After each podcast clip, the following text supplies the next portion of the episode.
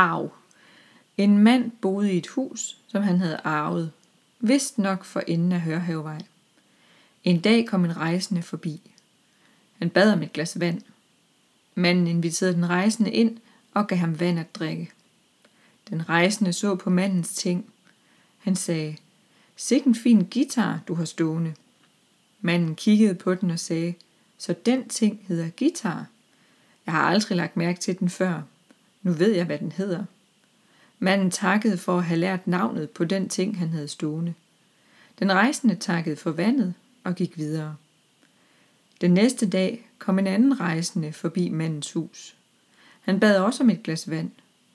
Manden bød den rejsende indenfor og gav ham vand. Den anden rejsende så gitaren og spurgte, om han måtte spille på den. Manden sagde ja. Den anden rejsende stemte gitaren og spillede på den. Manden sagde, jeg vidste slet ikke, at gitaren kunne spilles på, og at det ville lyde så smukt. Manden takkede for musikken.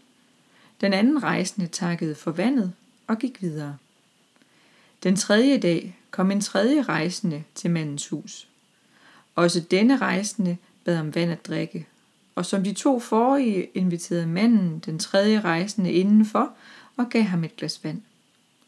Men da den tredje rejsende vendte sig for at gå, ramte han gitaren, der væltede og brækkede i tre dele med et brag. Den tredje rejsende undskyldte mange gange for uheldet. Manden følte sig trist. Men så sagde han, før vidste jeg ikke, hvad denne ting hedder. Nu ved jeg, det er en guitar. Før vidste jeg ikke, hvad den kunne. Nu ved jeg, at den kan spille musik. Før vidste jeg ikke, at jeg holder af den.